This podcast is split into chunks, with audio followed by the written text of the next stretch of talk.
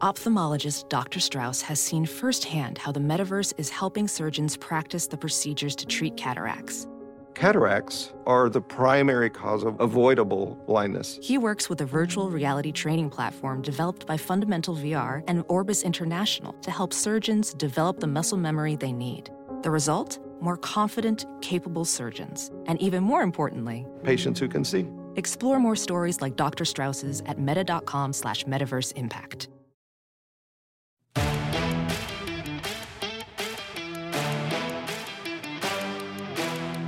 You're listening to the 23 Personnel Podcast, a Texas Tech athletics podcast where food and sports clash at the goal line.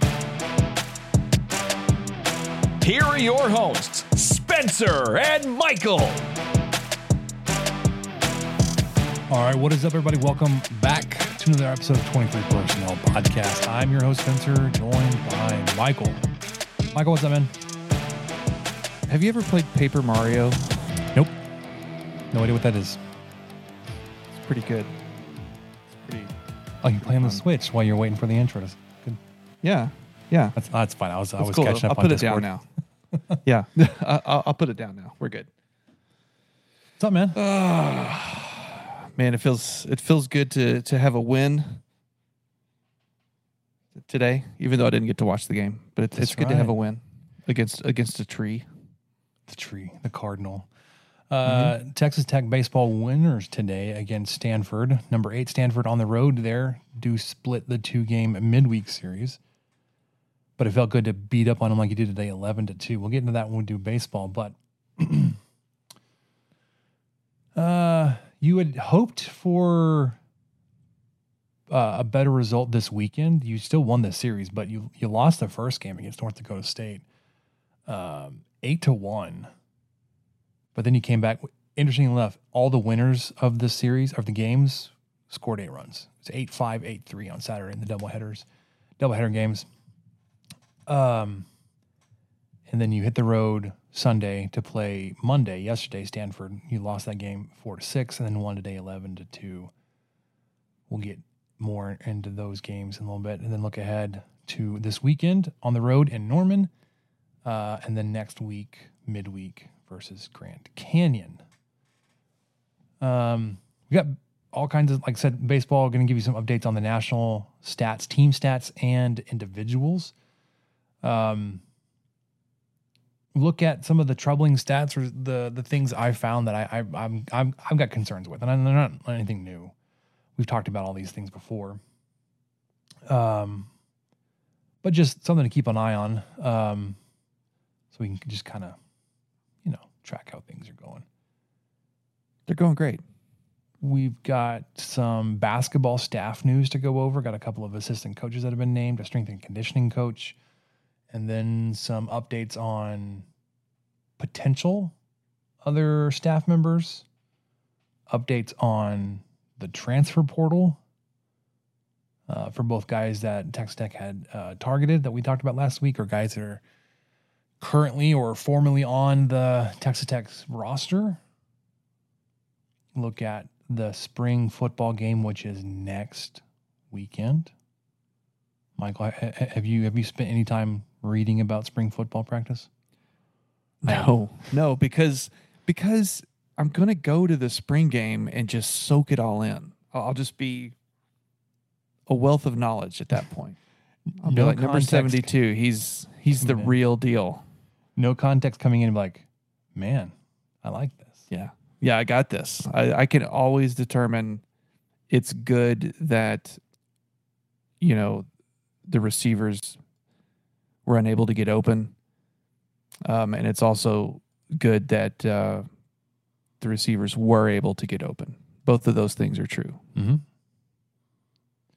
Uh, Always good for a scrimmage. whew, got the chills. I don't know what that was about. Probably the Rangers losing in extras to the Royals. That sucks. Now you were just now you were just thinking about how exciting it will be to have some football back. I am legit excited about going to the spring game though. That'll that'll be fun. Yeah, I, I got to make sure that th- those those that makes onto our plans for that weekend, so we can, you know, make the uh, necessary adjustments to get in the building. Um, something else that's that's been cropping up a little bit that I want to ask you about, Michael, when we get there. But Big 12 expansion. I'm ready. So we'll talk about that. Uh, and then I'll obviously wrap up with everybody's favorite segment, Behind the Dish. I mean, what do we learn? Um, Going Yard uh, has an update too. May- may- Maybe I'll, I'll I- I'm going to substitute that for Behind the Dish because I don't have anything to update from Behind the Dish. Um, I haven't had any games. I, I I was well, no, I had two games on Thursday, non, they're nondescript. But we'll we'll do we'll do Going Yard updates. I, I've got something there. Okay. So before we jump fully into baseball, uh, y'all know that we are part of the exciting Staking the Plains content network. It's exciting because we're just just a bunch of just a bunch of great people. Rob, Absolutely. we Kyle, are. Ryan, Keith, David, Shelby, Sibby. And then us. Well, yeah, us. us, us uh, yeah. If uh, you want to follow us on Twitter, if you're not already, at 23 personnel, you can follow me, Spencer, at Punt Suck, Michael, at Michael underscore LBK, at Staking the Plains. Check out everything, all the work going on there. And then our compatriots across the network, Dinger Derby, Red Raider Dugout for Keith Patrick and David Collier, uh, Seeing Scarlet for Shelby and Sibby, and obviously the Gambling Gauchos for Rob, Kyle, and Ryan. And for the Gauchos, be sure to subscribe to the Dave Campbell's Texas Football podcast feed, where the Gauchos yeah. post one episode there every week, Yeah, they they exclusively on that feed. the Gauchos record twice a week. One goes to their feed, one goes to Dave Campbell. So if you want to catch them twice a week, subscribe in a couple different spots. Let's uh let's jump into baseball, Michael. What do you say? Yay! Left field, well struck. Neslony picks it up on a bounce. He's racing for second. Throw out in second. It to right field, looking for his second home run, and he's got it into his own bullpen. reps and some time because all the tools are there. Wow, this one launched deep left off the bat of Warren and into the bleachers. There he goes, and the pitch is driven deep to right.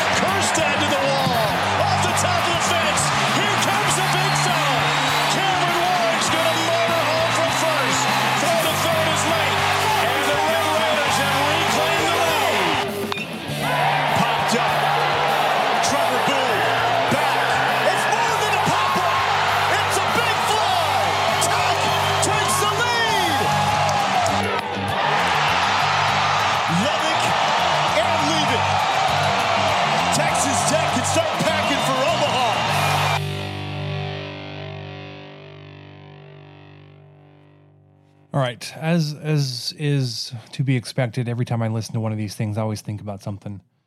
Um, it started with the uh, the first highlight there in Omaha, where Neslony throw throws out Jonathan in India, trying to stretch a single into a double, where you get Texas Tech's first College World Series victory. Jon Sciambi was on that call, but you may know him now as Boog Sciambi. So I was interested, like, when did he start going by Boog Sciambi? Because that's that's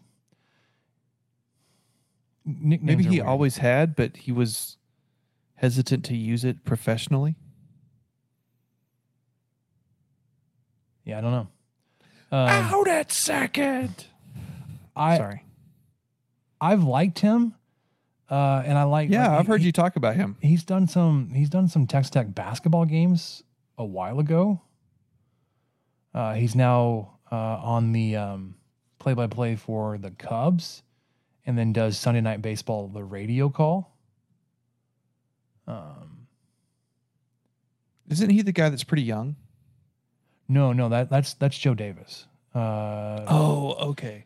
Jon Sciambi is the uh, the redheaded guy. Yeah. Okay. Jon Sciambi's 52. Yeah. Yeah. Whereas uh, Joe Davis is my age. He's not your age. He's my age. okay. He's younger dare than you. you are. No, I'm just saying he's younger than you. Why than did you you have are. to? Why did you just had to throw that out there? He's not your age. He's my age. Well, he fits between our ages. How about that? You old, you old fart. You old so and so. Um. Well, I, I just I'm always so impressed with Joe Davis because he's so good, but also like at 33 is the play-by-play TV announcer for um the largest media market out there, and for probably the biggest team on the West Coast, the Dodgers. So, anywho's. That's pretty good. And then obviously and during during the fall does a lot of Fox football games on Saturday. And he's, he's fantastic. Joe Davis was formerly the voice of the Montgomery Biscuits. fantastic. That is great.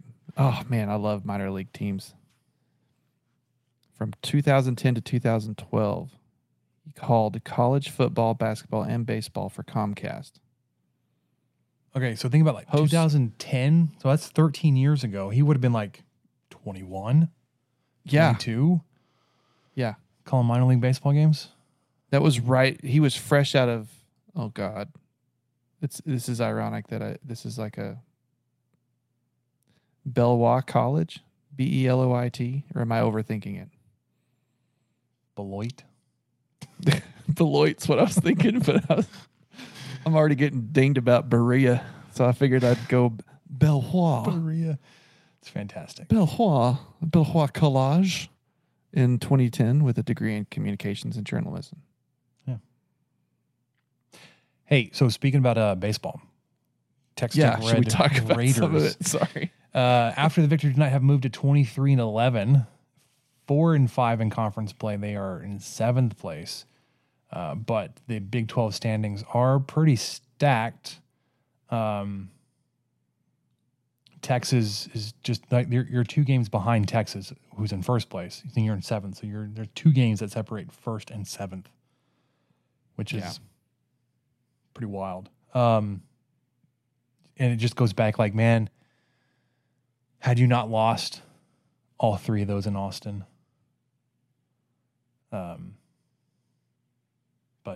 anywho's, uh, we've talked about the schedule before. I'm I'm I'm still pretty bullish on the the opportunity here at the end, but um, you you missed out on a midweek last week. ACU uh, was was supposed to be here on Tuesday. Uh, the game got postponed because of the stupid weather, big storm that was blowing in. Uh, worst wind of the year, supposedly, uh, and it would have been So far, yeah, it would have been blowing straight out, so it would have been like a 30 to 29 with 40 combined home runs, something like Mhm. that. But also, Yeah. it just it would, have been miserable to play in that. So they're like, we're gonna we're gonna reschedule and, and postpone this. It will be played on May 9th. Um, yes. I did a little disservice to Abilene Christian uh, and kind of blew them off, but like they're actually a pretty decent squad. Oh. They're 26th in the RPI, and they also lead the country in fielding percentage, which is where Texas Tech is struggling. They've only committed 15 errors on the year. And we talked about when Oklahoma State came to town, they had only committed nine on the season up until that point. Um, So- but that was like 20 games ago, uh, and ACU's only committed 15 so far. we had the chance to host the team that leads the country in fielding percentage on a day where they probably wouldn't be able to throw the ball to home plate. Yep, hmm we we would have would have Damn it. taken a taken a shot at their, their fielding percentage there. Yeah, the filling percentage would have gone down the tube. you know, you would hope. Uh, but then you did have a, a three game series. You hosted North Dakota State. It was modified again because of weather, but not because of the weather in Lubbock, but them trying to get out of North Dakota. Uh, instead of playing Thursday, Friday, Saturday, you played Friday, Saturday, Saturday. Uh, you did win the series. You didn't sweep. You lost game one, eight to one, and then uh, won the final two, eight five, eight three. We'll get into that in just a little bit. Uh, you split the midweek series yesterday and today versus Stanford. Um, four to six on Monday, and then the big win today, eleven to two. Uh, but I wanted to get to some stats updates before we, we, we dove dive dove before we dive into the stats. Before we dive into the games, before we, we Oh, before okay. we've divin, Yeah. uh, we'll start with national stats for the team. The look you just gave me, like the screen froze as you did it. Oh, that's fantastic. It was pretty good. I should have taken a screenshot. Should have. So yeah, let's div in. Let's div in. Then So you were third in the country in double plays turned. You're at 34. You're obviously uh, first in the Big 12. You turned were- at least one today. So you're 30. You've got 35 on the season. Uh, sixth in runs scored. First in the Big 12. You're first in sacrifice flies again in the country. So obviously you're first in the Big 12. Uh, and you've got a pretty comfortable lead. I don't know if you got any more today. These are these are accurate as of yesterday, the 10th. Uh, they had, they had not they were not updated, but you at a four sacrifice fly lead over second place. You are fifth in the country in walks, second in the Big 12, 12th in batting average. You're first in the Big 12, fourth in the country in hits, first in the Big 12 there, 12th in on base percentage, first in the Big 12 there. Uh, and as much as you've seen it kind of like when it when it crops its head up, you're like, man, we, we strike out a lot. You're actually the third. You're you strike out the third. You've struck out the third fewest amount of times in the Big 12 Stricken. stricken out three. Seven more teams have struck out more than you have. Uh, the biggest statistical anomaly here is your fielding percentage. You are 244th in the country. Um, that says 92nd lowest. I meant to say second lowest. There's only one other Power Five, Power Four school that has a worse fielding percentage than you. Is it Baylor? No, you're last in the conference. Ugh. And I, I, I don't, I don't remember who the team is, so I'm not, I'm not asking you to guess, but uh, that's not good, Tony. And like we've said this for a couple weeks now, um, being 30 now 34 games into the season, like this is just who you are, right? Like this is not, this is not going to change. You're not going to obviously all of a sudden skyrocket up and like not commit any errors. Um, there have been games you've played really clean baseball, and there have been games where you've committed five errors. Uh, you did it against TCU, and you were able to win in a game where you committed five errors. Um, but that's not typically how that's going to roll out for you. Does it strike you as strange to be Strike. this far down? Stricken? Dovin? Does it, Dugan Duggan, does it strike you to be strange? You're, you're third in double plays, but also 244th in fielding percentage. Is it is this solely because Tracer Lopez is on the team? Would it be worse? Would you be like 300th in fielding percentage if he if he did not exist? I don't know why I, I, I hadn't put that together, but it's interesting because at least anecdotally, I remember are like and, and, and some of the things that we've we've seen in the, in the chat from guys like Keith that, that follow the team a whole lot more closely than even I, I do. Second base has been a, a, a defensive hole for you. Like you've had some struggles there, but obviously second base is going to play a huge role in a vast majority of the double plays you turn, because like typically you're going to see a four six three or six four three where it's you know shortstop and second, then back to first, or in some kind of order up the middle and then over the first. Um, before you start getting into like third base, second base, first base type of plays, or any kind of weirdness where it's coming in from the outfield, but yeah, that, it's interesting that you are you're so low in fielding percentage, but you're turning so many double plays still. Yeah, that seems crazy to me. Just kind of an outsider looking in. Like those those two stats are really skewed in opposite directions. Individually, um, It's like having the worst field goal percentage in the country, but leading the country in three point percentage. It's like something is off. I don't know if that's a good. I I don't know. I came up with that on the fly, but but like maybe maybe you're shooting sixty percent from three, but then twenty percent from everywhere else, and so then your field goal percentage is like thirty. yeah, I don't know. Just can't hit the side of a barn unless it's beyond the arc. See, I, I- when you when you when you when you brought up the field goal, like I I, I went to football. I was like, so you've got like a great red zone percentage, but you miss all your field goals. Oh yeah, well, okay. There's that, or oh, what would it be? Mm. You have a ton of first downs, but no points. I think we've been there. You're you're you're good at moving the ball between the twenties, and then it falls Yeah. apart. Yeah, ton, ton of first downs, but uh, yeah, nothing to show for it. No points. Uh, individually, Nolan Hester is fourth in the country in walks, which is exactly where you want your leadoff man to be. You want to be the top on on base percentage. He's 12th in the country in on base percentage, but fourth in the country in walks. Uh, Kevin Bazzell is second in the country in doubles with 16. I think first place has 19, so he's not that far off. No, sorry. That was, yeah. So first place has 17. Gage Harrelson has 13, but he's tied for 26. So there's a lot of guys up there. So even even though he's at 26, he's only four behind the, the nation's leader. Um, Gavin Cash is sixth in the country in hits, 13th in home runs, and fi- fifth in RBI. RSBI, RBIs. Ribbies. Sorry, there, there's so many different in, ways we can string along this this joke here. This bit. Austin Green second in sacrifice flies, and and interesting enough, he hasn't played in the, the past few games, so uh, that's standing, even though he's not he hasn't been in the lineup for for a little bit. Um, yeah, so you're first in the country in sacrifice flies. A lot of that has to do with with Austin Green, who's second in the country right now. Uh, and then the the troubling stats, and we've already talked about the fielding percentage. Um, but I went back. We talked about this a little bit last week. We talked about who scores first. So he played 35 games now. Um, the opponents have scored first in 19 of those games. Now, so some of that has to do with like your your home schedule and your away schedule. So of your 34 game, 35 games now, um, 25 have been home games. So obviously your opponent's going to have the first opportunity to score first in two thirds of these games. So however you want to weigh that out. Um, but Texas Tech has played from behind in 19 of their 35 games. Uh, and a lot of these, a lot of these teams are scoring first inning too.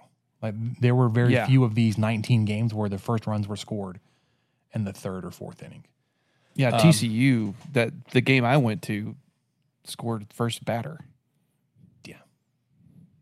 And you got down what eight runs in the second by the end of the second, like it was eight zero. So Mm, I don't think it was. Ooh, no, I don't think it was that bad in game two. no, I think game it was one, one, where it was. No, it was. You end up winning twenty to sixteen. Yeah. Of those nineteen that Texas Tech has played behind, they have come back to win nine of them, so about half. You're you're, you're nine and ten in those games. Um, your home and away splits, you're twenty one and four at home, but you're two and seven away from Dan Law Field, including a win tonight. You were one and seven before tonight. The other win came against Michigan in Arlington. Oh, so it wasn't even a true. No, you're you're one in one in whatever, one in five uh, on the road and one and two at a neutral site. So you got three three games on the road this weekend uh, in Norman. So hopefully that's going to change a little bit and start to swing a little bit better into your favor. Um, stolen bases. Oh, you found some stolen base stuff. Okay, I'm excited about this. All right. it's not it's not good. I know. Uh, well, I didn't think it was because we briefly talked about it last week, and I don't know enough, and and I'm not smart enough. Oh, sorry, we're filming this, aren't we? My hairy knee is in the. Hang on, let me move. Well, you're fine. I don't know That if just felt anybody's awkward. anybody's Um, gonna throw up a flag It- on that. filming, filming this. How old are what you, am man? Yeah, you, you were the Oh. one that was getting on to me for talking about how you were being Old enough. and then you said filming. I? Well, you see here, we're filming. We're filming here. See, hey, so that, I have it on the, reminds me the real quick. television. See, yeah, but I watched a TikTok video uh, where these parents they oh, were what? TikTok. What's that? okay, Hank. Um, parents are probably Gen Xers because they look like they had high school age kids. So other like young Gen Xers are very old millennials. Um, they had a rotary phone, and they gave Mm-hmm. their two kids, their two sons, like you've got five minutes to figure out how to make a phone call with this. They failed. It just would Part of it- so foreign. So one, uh, it took them several minutes to realize you need to pick up the handset for an actual. So like they, they, were they were turning the rotary incorrectly for a while. They don't even know what a dial tone is, do they? No. So they started with like they, they figured out how to dial zero first. Like you do that and go all the way around. Like okay, so that, that's a zero. And then what they did is they put their finger in a zero, and then for like nine or like well, whatever five, they would take their their finger from the zero over to the five and then let go. Like Oh, no, or like seven. You gotta- the zero, they'd roll it over to the seven. It's like, no, you actually don't dial like a two just then. It it, it was hilarious. They, like I said, they they were doing subtraction. They were they were they were they were on of the wrong end of the of the rotary on that one. Um. Anyways, stolen bases. Again, I'm not I'm not in the the tactical uh, tactician here. Like I don't know if it's on the pitchers. I don't know if it's on the catchers. Don't know if it's just like people just teams aren't aren't aren't, aren't scared or intimidated by this at all or whatever. Um, opponents have attempted 68 stolen bases against Texas Tech and have been successful 53 times. Now that success rate, I don't know where that ranks if that's like a good success rate, but like comparatively to what you've done is where I'm I'm I'm concerned. Texas Tech has attempted 28 stolen bases. Your opponents have attempted 40 more stolen bases than you have. You're 23 of 68. They are your opponents are 53 of 68. So they're they just they're just they're going. And and you, you said you were there with the TCU game. A lot of it were, were double steals. Yeah, kind of Rob stuff. Rob pointed that out, and he's he's right. Yeah, and then there were there were there were times I, I don't I believe it was a TCU game where like um they were barely being the, runners were barely being held on. Like they were just they would basically get like a walking start and they just would never stop. They would just walk out walk out walk out then take off. Like you can stop that by looking at them you can stop that by throwing at them and and, and ooh, hold on. Not throwing at them at the batter because that was that was an issue uh, that weekend um, with Austin Davis. I'm not. I'm not. Uh, oh yeah, not that type of not type that type of throw at him. what I mean, like Um, as as a pickoff, throw to the first baseman. Yeah. throw to the or second, where second wherever baseman. standing. Yeah, Um. So with with your speed, you would I, I would have thought you would have attempted more stolen bases. Um, to be fair, you're you're higher than normal slugging percentage, meaning you're getting more extra bases, meaning you have fewer opportunities to steal. That that that plays a part in this. Obviously, like if you're hitting a double, you're not stealing second, because obviously second base is going to be the most frequently stolen base because it's the furthest throw from the catcher. Um, but still, like Gage Harrelson, the fastest man in your lineup, has stolen the most or attempted the most. Yeah, well, both. He's five of seven on the season. Nobody else has more than two attempts. but that doesn't seem. That's just never been Tadlock's deal. It seems like he's just not. But why not? I don't. I'm not. I I wonder that too. I don't know enough to argue it, but he's had some really fast guys, and and you know a handful of times he'll he he would get some of the super fast guys to try to get around the bases, but you know even then it just didn't seem very consistent. So there's that. Um, on the pitching side, you've given up the second most walks in the Big 12, and you've given up the most home runs. So there's some, like you said, some issues. You were third in the conference in home runs hit, hitting. You and Kansas State are actually pretty close, and then uh, I think you're like 45 and 48. Uh, but then Oklahoma State, who's first, has 61. Um, nationally, Florida is like on a whole different level. They don't lead the country; they're up there. I think they've got like 78 home runs. South Carolina, I think, leads the country in home runs. Uh, Campbell is up there in home runs. Florida Gulf Coast is up there in home runs. Campbell. Unless I'm misremembering. Hold on. Uh, That that actually doesn't sound right anymore. But Like, like Campbell, the Camels? the Camel, Campbell Camels. Hold on. Just just because okay, home runs. No, I need a team.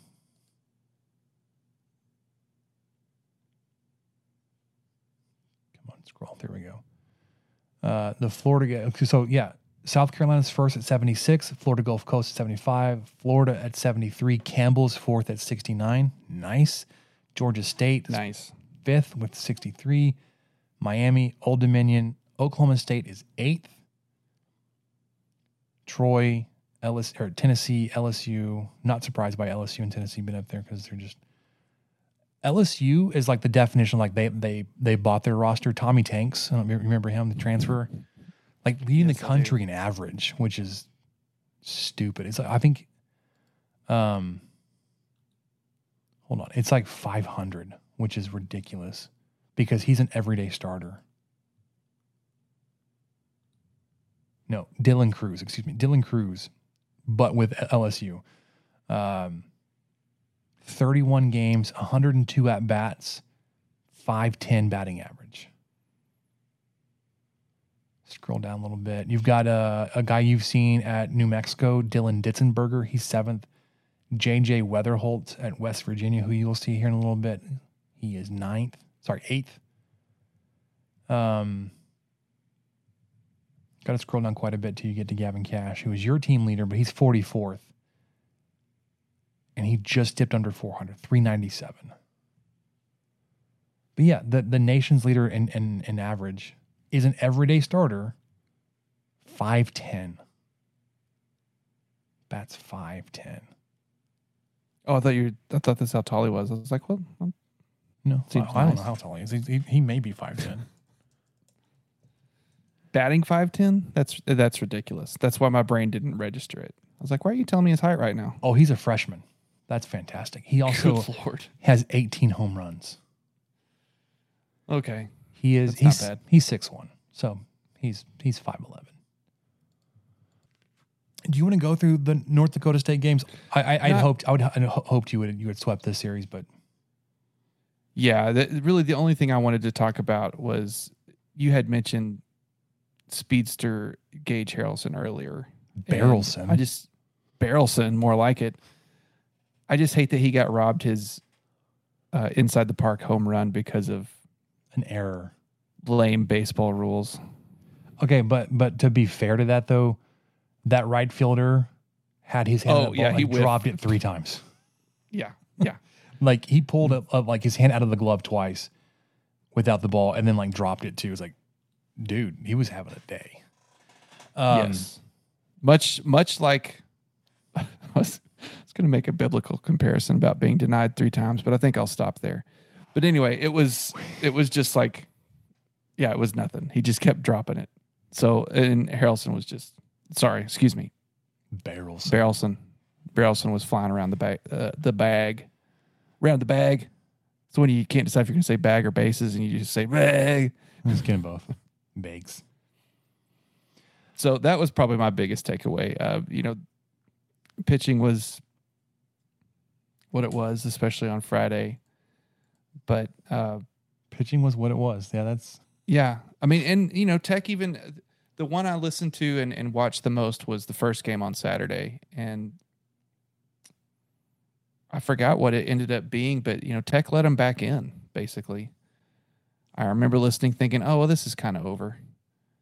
You know, it was like seven to one or eight to one or something, and then, oops. Then they score four more in the seventh and eighth, and all of a sudden it's eight to five, and I think they loaded up the bases and brought some guys out of the bullpen, and I was like, this is getting really kind of scary now. So they, you know, I really don't know what happened on game three. We were busy. We did our Easter service that evening. So, um, but shout out to Red Raider Dugout because don't tell anybody. Uh, I subscribed to his his Twitter feed so that my watch would give me scoring updates during mm-hmm. church. same. It's fine. I just needed to know those updates. That's all. But so I don't know what was really happening. He was, I mean, he was saying what was happening, but I wasn't going to, you know, chance looking at my watch that long. I was just going to look at the top, like, okay, all right. Text still up. He is one of the only accounts I've got notifications turned on for, It's fantastic. If you don't have, okay, especially we're- during we're the season. the STP Nation again. for Yeah, if you if you don't have Red Raider dugout uh, on your Twitter feed, you need him on there. And then, especially if you're away from a radio or the ability to stream it, e- either audio or video, just subscribe to his Twitter feed, man. He's whether he's at the game or not, he gives a lot of great updates, a lot of great, not just oh here's the score. It's like here's the score and here's how it happened, and you know here's a pitching change coming, and you know, yeah, it's it's enough updates where it's not like your phone's blowing up, but it's you pretty much get one or two updates an inning. I mean, at least two updates an inning. Um, And then if there's a pitching three. change, like if there's a timeout, then then he- he'll give an update then. But he's got like a running tweet that he writes as the inning is ongoing, and then at the end or at the the, the timeout, whatever, he'll send it. So you get a a detailed half inning review, um, assuming you're not batting around them, you know twice, where he's just running yeah, and the character limits. Yeah, this is the first time I was like, oh yeah, character limits. This is good. Anyways, I'm, I'm glad that the, I'm glad that there's more characters now. This is why there there are more characters so that people could summarize events I'm unable to watch or listen to. It's really helpful. like a baseball game. Um, Yeah. Yeah. So you uh, just really quickly Friday, you started off the scoring in the second inning with a with a home run, a solo home run, and that that's it. You, you didn't score again the rest of the night. Um, they got up to a four to one lead uh, at the top of the fifth, and then nobody scored until North Dakota State broke it open in the top of the ninth for four more. So you were you were you had a four one game going into the ninth. So you're like, well, that's not bad. Yeah. Like we're, we're, we're still within striking distance. And then you give a four in the top of the ninth. Brennan Girton takes his first loss of the season. He fall like he he's false. He's he's at two and one now. He got the start. Um, they only used they North Dakota State only used two pitchers. Their starter Cade Freeney went six innings, three hits, one run. It was earned two two walks and five strikeouts. Then their uh, reliever who got the save, Skylar Re- Reedinger, uh, went the last three innings, one hit, which is fantastic for him. Uh, no, obviously no runs, three walks, three strikeouts. Whereas your your staff, you combined six pitchers on the day: Brendan Girton, Tabor Fast, Ethan Coombs, Derek Bridges. We didn't talk about him, but he's back in the, the rotation, or at least in the bullpen. Andrew Devine, Garrett Crowley. Um, went four and a third, four hits, four runs, three of them earned, three walks, two strikeouts. Tabor Fast, one and a third. Ethan Coombs went two, and then your final three guys had to like the three of them combined for one and a third. Um, Bridges went a third, Devine went two thirds, Crowley went a third. Um, so that game kind of got away from you there right at the very end. Uh, and then Saturday, the first game, you win eight to five. You roll back out with Molina, who gets to uh, three and two on the season. Um, you start the the the scoring off with the Harrelson, what could have been a inside the park home run, but it was a triple scored on a fielding error. Um, Washburn had a sacrifice fly. Zach Vuletich hit a two run home run. Uh, and then the fifth inning, Bazzell uh, knocked in a run to take a five nothing lead. Um, the sixth inning, Harrelson had an RBI on a fielder's choice. Um, Bazzell doubled scored two runs there to get you to eight to one. And then you kind of held on a little bit uh, as they came back. They scored uh, one in the seventh, two, three, sorry, three in the eighth to get it to eight to five. Um, but Molina went five and a third, two hits, one run. It was earned, three walks and four strikeouts. Brandon Beckel came on um, for one and two thirds, three hits, one run, one earned. That may have been his first earned run of the season, but it wasn't in Big 12 play, which is okay, I guess. Yeah. No walks, two strikeouts. Zach Erdman went a third, Jace Lopez two thirds, and Ryan Free got the save. He pitched the ninth, one hit, one strikeout. And then you wrapped up 45 minutes after that with game three, or you started game three. You didn't wrap up the series, but a game that was in the tally we talked about a little, little while ago. Uh, North Dakota scored, North, North Dakota State scored first. They scored two in the second. You didn't respond until the fourth but you, you scored one in the fourth, four in the fifth. So you got up to a 5 2 uh, lead. Um they responded with one of their own in the sixth, and then you scored in the sixth, seventh, and eighth to get to your eight to three victory. Um, Trinity Parish got the start on the the second game and went a six full innings. It's the longest uh, you've had a starter go since Mason Molina, like week two. It feels like it's been a long time since you've seen a six next to a, a pitcher, or at least a starter. Because you got uh, Kyle Robinson went six inning, innings in that 16 inning game against A and M. Um, Parrish went goes two, sorry, goes six innings, picks up the win. It's his second of the year, so he's two and zero. Six hits, three runs, two of them earned, one walk to five strikeouts. Uh, and then Kyle Robinson came in to give you the last three innings, does end up earning a save. No hits, no runs, no walks, three strikeouts. So you love to see that from him. He did the three full innings on 33 pitches, so he's averaging 11 pitches per inning, which is pretty quick work. Um, like I said, would have hoped to, to get the win there on Friday, but wasn't to be. Then you traveled on Sunday, Easter, uh, and then took on Stanford. You dropped the first game. Um, you did score first. You scored four in the second. You're like, holy crap, we jumped on them. And then you gave up a three spot to Stanford in the bottom of the second to get it back. They tied it in the fourth, took the lead in the fifth, added an insurance run in the sixth to get to your six to four um, result there. Jacob Rogers was your starter. Went two and two thirds innings. Andrew Devine came in for inning and third. Ethan Coombs, Derek Bridges, Dax Davey, all four of those guys went one and a third inning. Um, they combined the the bullpen combined for three hits, but three runs, and all of them were earned. Um, three walks to just two strikeouts. You, on the other hand, offensively, Tex Tech struck out 14 times in the first game versus Stanford, which is a huge number. Um, you struck out six times their starter, Dugan. There's no crying in baseball. And then to their guy that came in for the save, Bruno, he struck out five batters over two innings. So he faced eight batters and struck out five. Of the six outs he recorded, five were strikeouts, which is impressive for him, right? Good for him. Um, bouncing back today, um, you did again score first. Uh, you scored in the top of the first, and then you scored three more in the top of the third. So you are you had a four nothing lead. Uh, Stanford re- responded, scored two of their own in the in the third. You you scored one in the fifth, three in the seventh, then three more in the ninth to get you to the eleven two result. Um, offensively, uh, you had a you had a home run from Hudson White. I don't know why I was I was stuck on his first name. I was, I was trying not to say Harry. I was like, I, that's not his name. His name's not Harry. Uh, he he had a two run home run um, in the ninth, which I thought was was pretty impressive.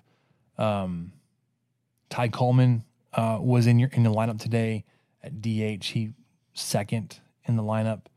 Uh, went two for four, which was good to see. Um, on the mound, you rolled out Zane Petty as your starter. He went two and a third, three hits, two runs, one earned. Ryan Free, Brandon Beckel came in. You love to see him. He went three full innings. He ends up getting the win. He's 4 0 on the season. Three hits, no runs, no walks, four strikeouts on 35 pitches again. So 12 pitches an inning. And then you turned it over to Kyle Robinson, who went the final two full innings, no hits, no runs, no walks, two strikeouts on 22 pitches. So 11 there. Kyle Robinson, uh, uh, if this is the, the Kyle Robinson you're to get, uh, you know, maybe you're a little disappointed that uh, he didn't figure into the, the rotation to start this season. But these last couple of appearances, especially late in games, uh, where he comes in and throws multiple innings and gives up no hits, no runs, obviously, like that's great. Like if this is going to be his role, fantastic. Um, I, I mean, obviously, you, you know what you have in Brandon Beckel, uh, and he's you know he's that guy, right? Tonight, he like I said went three innings, three hits, no runs, um, and four Ks. Uh, Keith is trying to submit his name or has submitted his name. I don't know if this is like an official, um, but he's trying to get a little bit of, of attention on on Beckel's performance. um, for the D1 Baseball's top 50 relievers list. Uh, he has a .79 ERA over 22 and two thirds innings pitched, 31 strikeouts to seven walks. Opponents are batting a 184 against him. Uh, a sub one WHIP, three and zero on in 11 appearances and two saves. Nolan Hester tonight hit his 200th career hit. was a double. It's fitting for this team that hits so many doubles. So splitting the midweek with Stanford, I think was was fantastic. Um, on the road because we, we talked about your home and home and away splits a little while ago. Uh, this is your first true road game, road sorry, road win of this season. Uh, and Mhm. again, it was against a quality opponent, number eight, Stanford. Uh, so you did that at their place. You are Yeah, on the road. definitely a quality opponent. Yeah, for sure. You're On the road this weekend against Oklahoma, not a quality, not the same quality of opponent. Let me put it this way. Uh, they are 67th in RPI, uh, which would actually help Texas Tech as they are 70th in RPI, RPI, especially with it being a road game. Um, they are 17. The Sooners are 17 and 16 on the season, three and sixth in Big 12 play. Somehow doing worse in Big 12 play than Baylor is, uh, but Baylor's just above them at eight. Um, but if the schedule holds, you will play them Friday night at 6:30, Saturday afternoon at 4, Sunday afternoon at 2. They've got um which feels like it's been this way for the past few years, but they've got a guy that is absolutely mashing, and I, I'm- I'm blanking on his name. Just give me one second to pull this back up, um, because they've got a batter that's just ridiculous.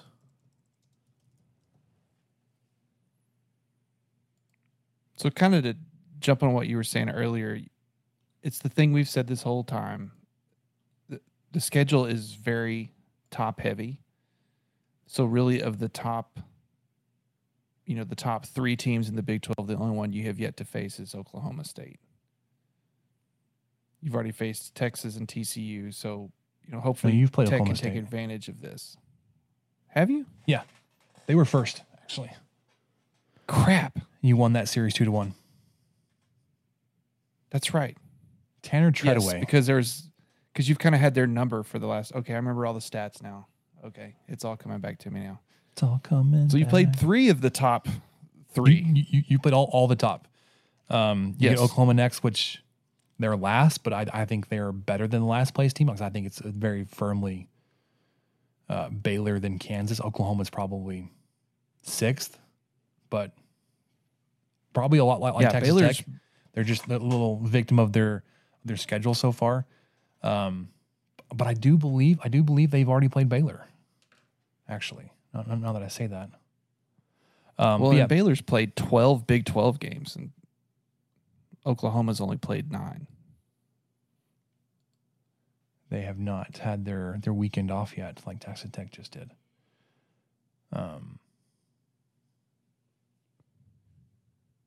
Oklahoma is eleven and seven at home this season.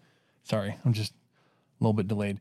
Um, they lost three to four, four to three to Abilene Christian earlier in the season. Um, they they won this this series, but lost a game to a school called Rider. Hmm. They had a game against UT Arlington canceled. Uh, they played quite a few games against California. They lost nine to twelve uh, in Frisco at, or sorry, to Ohio State. Um, they swept in a two-game series UNLV. They beat the brakes off of Houston and won a three-game series, uh, scoring twenty-eight runs in three games. Uh, they lost to Wichita State. They won the series versus TCU, which is uh, raised eyebrows there. They lost a close game to Dallas Baptist. They got swept by Kansas State. Uh, they lost. They lost a twenty-three to eleven game to Stanford, and then Ooh, but won. No, sorry, they split a four-game series. They won the, the middle two, 2-0, 6 to five, and then lost sixteen to five. Um, they beat Oral Roberts, and then yeah, they just lost the series to Baylor. That's what it was in Waco. They lost that first game 10 to 6. They won game two 6 to 3 and then lost the last game 5 to 3. Their most recent game was tonight versus Wichita State and they beat them 8 to 1. Um so in terms of like looking ahead, uh I don't know why I, I clicked off of that page real quick, but um like I said, Tanner Treadaway, I think, is their offensive leader. Um, oh, and now their their website doesn't want to work for me. Uh, he's batting. he- He's got a above three hundred. Sorry, this is this is fantastic. Um, but he, yeah, he's above three hundred. In terms of pitching, though, sorry, this is what, where I meant to where I meant to start. Um, game one, you should see a a guy in the name of oh my gosh, their their website like it'll load and then reload. Braxton Douthit. I'm butchering that name. Um, for for the Sooners, uh, at least in this last game, he went four full innings, gave up one hit, no runs, five walks to four strikeouts. But on the season, um, he's a graduate, 5'11, 200 uh, right handed guy. Previously played at uh, Lamar. Um, why are they not showing his stats? It doesn't matter. I'm I'm I'm so tired of their website. That's that's what you're gonna get. Dooth it. Dooth it. Um, but like like teams that you you face Oklahoma previously, uh, if you're not careful, they're gonna they're gonna reach up and, and, and, and smack you around a little bit. They they've got a pretty good offensive ball club. Um, but I I I I can't I I can't stand their website right now. So I'm sorry. That's that's what I got for you for the Sooners. You think it'll? Are you predicting a series win or a sweep? What are you thinking? I am hopeful for a series win, Yes. but that that's Get our that's about as- second and third true road wins of the year, yeah, good. and I would love to win. all in the same week. I'd love to win Saturday, Sunday, like like ha- ha- have them win the first game and get all like all up in their head about it, and then it's like, no, we're gonna slam that door. Um, one because it means that you've you've got a Mason Molina bounce back. Uh, he's not been able. He's not been pitching deeper into games, and you need him to go a little bit, a little bit longer. Uh, and then it probably means you figured out something on Sundays, uh, whether it's turning parish or you found a combination of guys to to roll with. Because Sunday last year was obviously a big, big, big hole for you, and your pitching rotation, your starting rotation has been so thin. Uh, you've you've not had a great feel about what your weekend looks like. Um, you've rolled out several different starters early. You, you've had Brennan Gurton and Mason Molina there for the majority of the season. Mason Molina has been the, the, the obviously the stalwart there. He's been there the longest. Gurton came in uh, in relief of Kyle Robinson in that first game. Um, and then you've had guys like Tabor Fast and Trenton Parrish and all, you know, guys like that come in and figured out how to uh, um, get some innings. I don't know why I blanked so hard just then. I was just going to say pitch to help you out. Uh, Saturday, uh, you'll probably see a guy in the name of James Hitt. He's 2 0 in the season. Uh, last appearance versus Baylor went five and two thirds, gave up two hits, just two hits, one run. It was earned, two walks, and three strikeouts. Um, and then if if the if the website wants to cooperate, I can give you a Sunday, or at least who they went with last. it knew I was trying to do something on the fly. So uh, next week, midweek, you are hosting Grand Canyon. This would be the return trip from last year's uh, series. At least if you're looking at their RPI, they're not the same. They're not the same kind of opponent as as you you've previously seen them. Um, they are at 126 in the RPI. They're 18 and 13 so far in the season, and nine and six in their own conference play. Uh, you'll play them Tuesday at 6:30 and Wednesday at 2 p.m. All these games, even going back to the Oklahoma games, will be on ESPN Plus. So you may have missed out the games today and yesterday versus Stanford because of the Pac-12 nonsense. But get back on your old ESPN uh, rotation there. And then following that next weekend's games surrounding the football spring game, you've got a series versus Baylor. Friday, Saturday, Sunday. Uh, they are 12 and 20, at least as of today, 4 and 8 in Big 12 play, and 209 in RPI. So we talked about them being ahead of Oklahoma in the standings. Uh, Oklahoma, at least according to RPI, 67. Baylor's 209. And they probably got a pretty big bump after beating or, you know, winning the series against Oklahoma. Uh, that number is obviously Yeah. going to change a lot in, in the two weeks before you play them. But after that, you've got your one of the two games you had scheduled. Uh, you're going to be making the trip to Abilene for the first now of the two games versus Abilene Christian. Uh, they're 26th in RPI, and then you'll be back home, nope, back on the road that weekend to take on Kansas State, who is 90th in RPI, at least as of today. I wonder if the Oklahoma website would work for me now, but I, I'm I'm now, now so far past it, I'm closing it. So It's not, it's not even worth it. It's, it's not worth it, dude. it's not worth it. So, uh,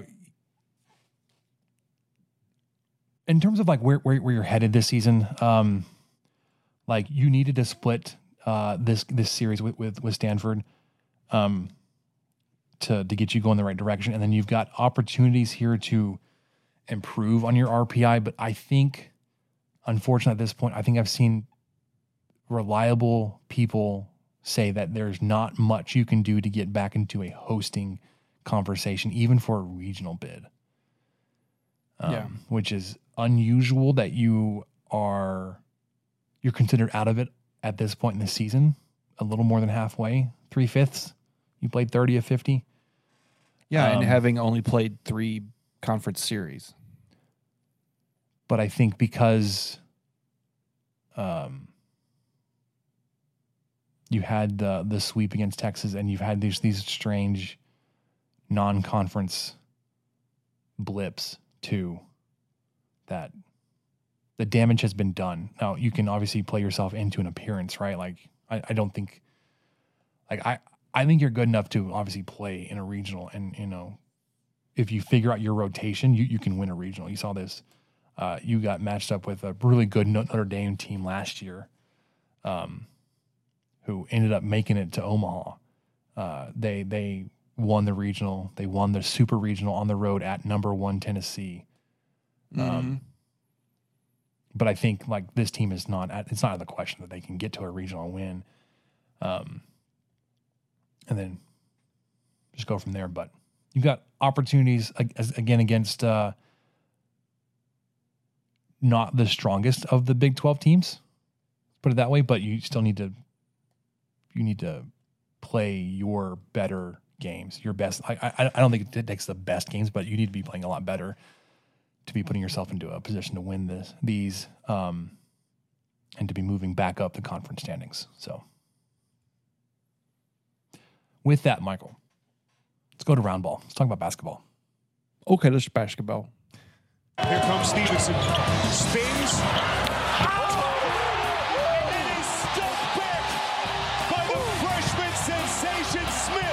Over the top. McCormick and the crowd stripped by Owens. Moretti on the run. Bounce pass. Here's Culver.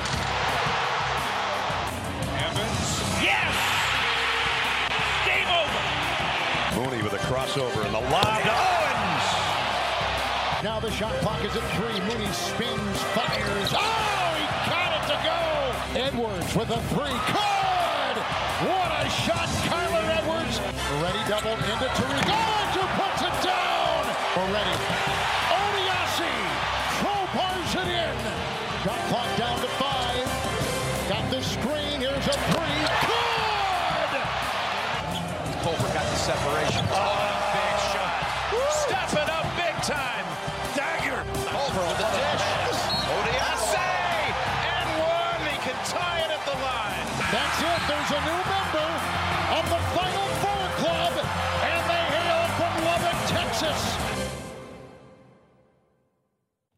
Right. Basketball. Sorry. The biggest thing I think we're looking at right now is staff names, right? Um, Coming back from the announcement last week that Grant McCasland is the next head basketball coach at Texas Tech. Uh, we've had we had a couple guys that we had thrown out or we had we'd heard of there being some contact. Um, but essentially since then, nothing. We haven't heard anything. Uh, we're talking about Ben McCollum and John Jakus. Jakus. Ben McCollum is the head coach at Northwest Missouri State, and Jakus John is the associate head coach at Baylor. Um, but since then, we have heard uh, of uh, two official hires. Um, the number of consecutive vowels in this man's name makes me leads me to believe it's pronounced Breuer Oh my gosh, I was going to go Brayer or Brayer. or Brower. I could go with Brower. Matt Brower, B R A E U E R. And then Achoki Moikobu. Both of these guys were with McCasland at North Texas. Uh, these are the guys I think that were rumored to be in contact with recruits and on behalf of Texas Tech, or that were at least in the in the facility for the announcement last week. But they've been officially released, or their names have been released as, as official hires at this point. Um, and then today, tonight actually, strength and conditioning coach Andrew Wright uh, has been announced. Uh, he was again with McCasland at UNT for four years, and now will be at Texas Tech. They're actually they released a picture of him um, in gear, in tech gear, in, in a weight room. So he's been here a few days at least Yeah, to be pictured. definitely. Uh, and then something else, I, I'm I'm not like scooping a paywall here because it's just it, this wasn't staff that reported it, but um, the rumors are, and this is not like outlandish. It, it could just be like because it's been talked about so widely, somebody just heard it again and re- re- replied it, but reported it, not replied it, not reported, shared it on a board. Uh, but that supp- Replied it. supposedly supposedly um, in some kind of official capacity barrett Peery has been contacted and has been not interviewed but questioned about his uh, interest in a position with the, the texas tech staff As long as that is McCasland's decision, yep that's true because that, that with wasn't it. that wasn't clarified in the post it was just that Right. barrett Peery has been contacted about a, a, a possible position on McCasland's staff yeah, I think initially there was a lot of wishful thinking on the message boards of, well, you know, Peery's going to be part of the deal. Uh, and I'm like, what, what head coach would agree to that? That's crap. You know, if that was actually, if that one, if that was actually part of the deal, that's a crap deal. But two, that's just not going to happen. I don't think anyone's going to put strings attached to McCasland to say, well, hey, but you've got to bring this guy in, whether you really know him that well or not because some of the donors like him and the fans like him because he was pretty good in Lubbock the one year he was here, we think. But I do like Peery quite a bit. I'm, I'm not saying I wouldn't want him here, but and he was not here during all whatever whatever the heck happened this last year. But I think it's best to completely clean house like they're doing and just to continue going down a completely new path. And that is no offense to Peery. yeah and, and actually I, Start start over. I was I was my memory was mistaken. Uh, it says per an inside source, Grant McCasland has reached out to Barrett Peery to talk about potential positions on his staff and to gauge his interest in returning to Lubbock. He was also told the same person was also told that Peery has interest in coming back, but whether that is the right position, if the offer's right, I don't know. I, I don't I don't know what all. I mean, whatever. I liked Peery, and I was, was super Sure. uh, excited about the potential of Texas Tech incorporating some of his style from Portland State, whether it was defensively or offensively or all the above, and we got none of it. Um, Well, it, it, one thing we did get was his, at least on social media, and I think it was genuine too, just his unabashed commitment to Lubbock, like Mhm. immediately. So that was ex- excellent. You know, that was really great to see. So I think a lot of people remember that, and that may be driving it just as much as anything else. But um, he was, you know, very present online, very positive about the town and that goes a long way out here. It goes a long way in a, in a lot of places, but it Yeah, definitely I- does out here. it, it, it's turned into a meme, right? But like that that answer that answer that Matt Wells gave at his radio show, right? Like that's been the meme, the joke running now for several years. Like, what's your favorite thing about Lubbock? And as a head coach who had been here for several years, he said that his son plays baseball here. Well, yeah, he's in Little League. Man, he's going to play wherever you live. Um, Oh, speaking of, he's uh he's still here. Or at least his kids are. Some some I mean he was at a I have a confirmed sighting. He was at a Good Friday Easter service here in Lubbock. and that wasn't uh who was it that was here for so long? It was his, his offensive coordinator. Yeah, Yost. Yost. I have a, I have a shirt with his face on. I couldn't remember his name. the hair raid. Still weird. I'm not wearing it today because I was out- outside painting today, but shed Yeah, update. you don't want to you don't want to get that you don't want I to don't, get that I, I don't want to mess dirty. that shirt up, man. It's too good. It's a collector's item. Um, but other names, I, I think we were like the other other aspect of like what what else we we sh- we're looking forward to uh, since the McCasland announcement has been roster updates. Um, His all conference player of the year, Tyler Perry, released on the eighth, a list of twelve finalists. Uh, but Texas Tech was on the list, uh, so that's that's a positive. He listed Baylor, Florida, Texas Tech. Ar- This is in order uh, Texas Tech, Arkansas, or sorry, in order of how he listed it, not as in like um like I I Baylor's my first choice in Florida. It's just this is the order he gave. Baylor, Florida, Texas Tech, Arkansas, Louisville, Tennessee, Wake Forest, Oklahoma, Creighton, Minnesota, Stanford, and Oklahoma State. Obviously, some of those schools are not like the others. Like there are contenders on that list, and then they were like yeah, like like Stanford, obviously.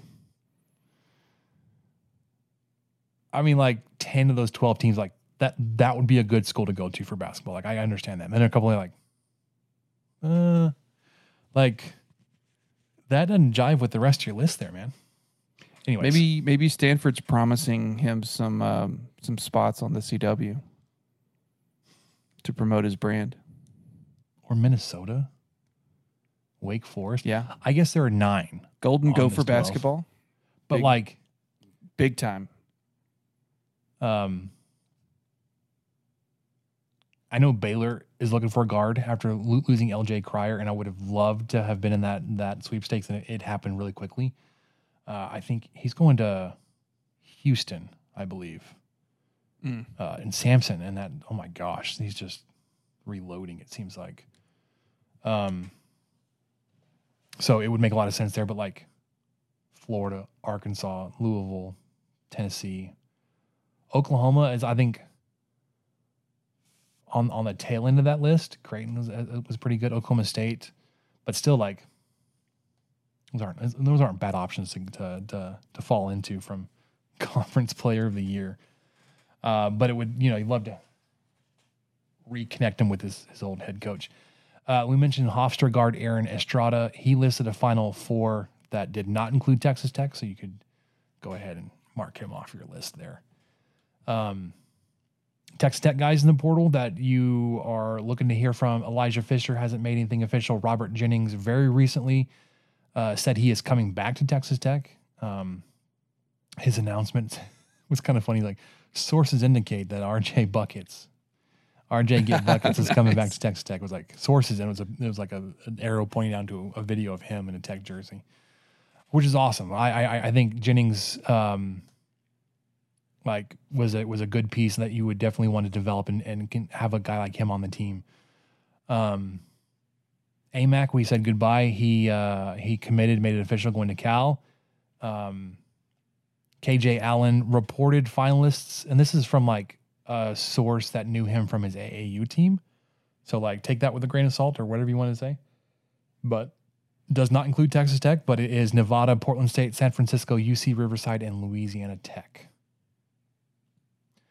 And then finally, the other update that we have, uh, De'Vion Harmon uh, has entered his name into the NBA draft proceedings, but will not retain his college eligibility, so he will not be coming.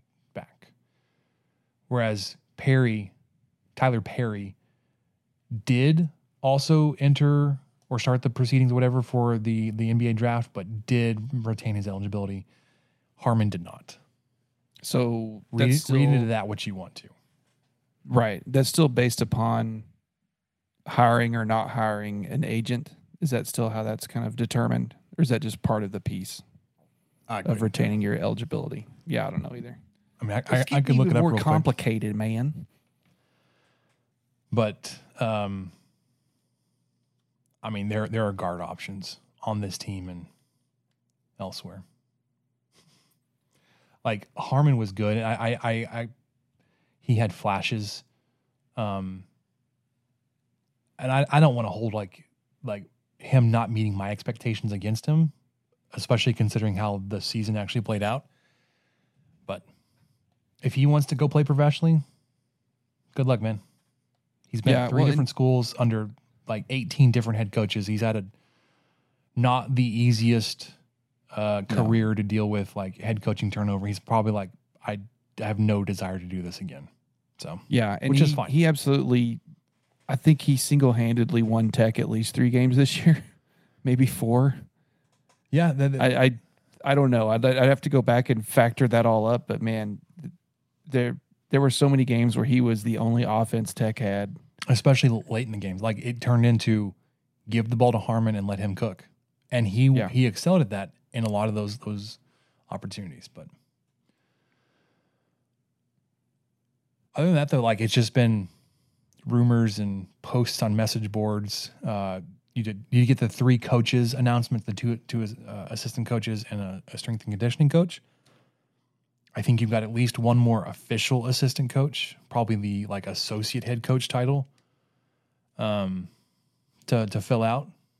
Whether it's McCullum, McCollum, Jakus, or Peery. I assume those are your, your three top candidates, or at least the ones that have been reported on, and um, waiting to hear back on who wants what.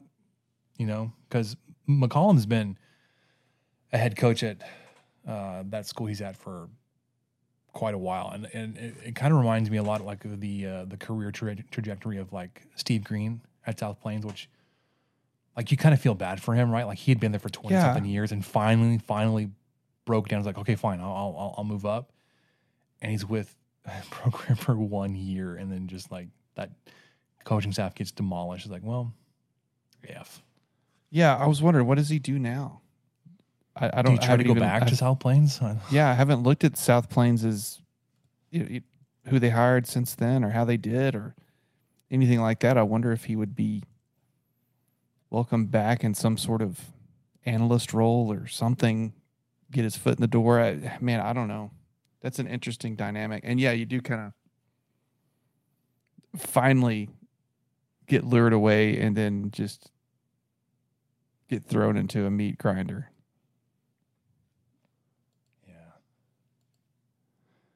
Uh, they finished their season. They lost in the Region Five tournament. They lost to uh, Ranger. Is Billy Clyde Gillispie still at Ranger? I think so. Like, talk about a name you haven't heard of in a while. BCG, Billy Clyde Gillispie. I, is he still at?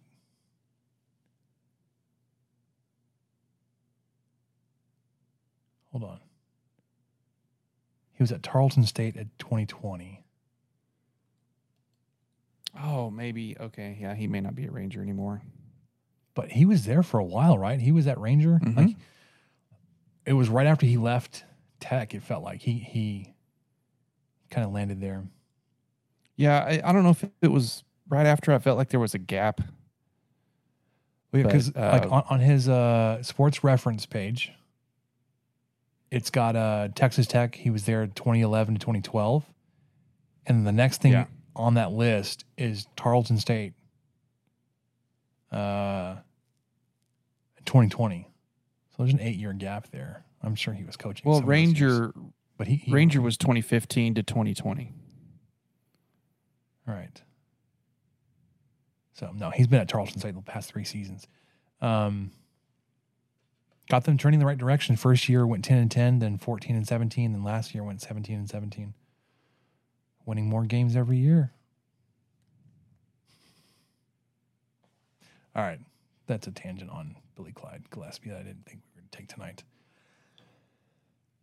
You wanna wanna move on to football real quick? Again, not Yeah, I'm not even just, really just play the music. Just just get to it. Uh, we've already kind of mentioned it. Spring practice is ongoing. Uh, if you're not following the Twitter accounts, they are releasing like a drill of the day video, which has been really interesting and fun to watch. There was um, a video. I don't even call it like a highlight or like a like a a focus on uh, Taj Brooks, but it said uh, here for the Taj runs or whatever it was, say for the Taj dance, and then Brooks Okay. retweeted it and said, "Y- "Y'all know I always," and he had like the watch emoji, but this year I'm going to be dancing. So his touchdown celebrations may be a little more, but the video that the the official football account came out, it, it looked like like he was having a lot of fun with that dance. So so we're gonna go with like the the Taj Tango, or Ooh, the I like that. what do, what do we got here? What are the other options? The Brooks Bossa Nova. Is it even a dance? I just remember that was like a Yeah, that's a dance. a, a default keyboard song on my first keyboard. You just play the bossa nova and it was like ding ding ding ding ding ding ding ding ding ding ding. It was a re- it was a really ripping keyboard song from you know the early '90s. I'm talking musical keyboard people. Someone's out there like, oh, uh, one of them typing keyboards that don't make no sense. Sorry, I, I was I was looking for uh this tweet and I misspelled Taj Brooks' name. I was like, it's not coming. Um, okay, so the, the tweet from Texas Tech Athletics, Texas Tech football, excuse me. Come for the Taj score, stay for the Taj celebration. Um, and then he retweeted it. Y'all know how I got the watch. We end zone dancing this year. So go Let's check out his account. Um, spring game we talked about is going to be next weekend, the 22nd, 12 p.m. will be on ESPN Plus, but those local can hit up Lowrey Field. I'm sure, but I haven't been. Uh, I haven't been in the Discord. I'm sure there will be some pregame festivities for the Lubbock Picadors. I would imagine. And if you know, not- the baseball game the same day, yeah, We should we should get something in the works there. something should be generated. I'm looking at you, Root. Agree. But it's twelve, you know, twelve p.m. That's kind of early. Gotta- You gotta do get some, brunch, uh, the breakfast burritos brunch. and a uh, your your libation. Li- is it libation with a B or the V? Libation, libation, I think it's a B. libation of sure choice. a B. Your morning, Yeah. pick me up. Um, you had a huge uh, junior day weekend, uh, junior day weekend, but uh, you had a bunch of guys in town, um, including some big skill position players. Like you had a your your quarterback target, you had a running back target, and obviously you've got Micah Hudson, the five star receiver that you are in the you're in the running for, you're finalist for. Um, they were all here.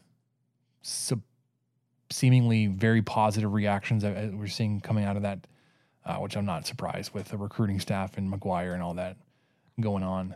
Um, but no, no new commits since last week. when We talked about the uh, the tight end out of South Oak Cliff, um, and then news broke today about um, our man Cliff Kingsbury getting back into the college game, reuniting, and it feels so good with Riley Yeah, and the Trojans and the back Trojans. to USC. He's he's back for round two. Wa- Was was was there ever truly a round one? Absolutely. There's some footage of him in an office.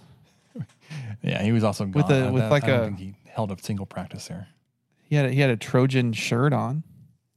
Well, you you can you can Photoshop those pretty easily. He had a layover in L.A. on his way to Tucson. Arizona.